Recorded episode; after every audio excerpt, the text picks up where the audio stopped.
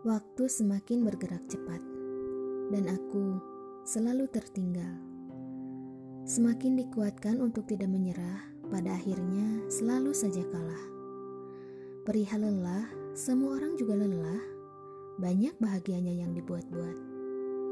Meskipun begitu, jangan lupa untuk berterima kasih pada diri sendiri ya. Seperti terima kasih ya telah bekerja keras sampai sejauh ini. Kita tidak akan pernah tahu kepada siapa kita akan berteduh, pun tak akan pernah tahu di mana kita akan berlabuh. Karena ini adalah sebuah perjalanan yang memerlukan persinggahan dan menginginkan sebuah tempat untuk pulang. Kita bertahan pada sebuah pengembaraan untuk kembali kepada sebuah pangkuan yang menghangatkan.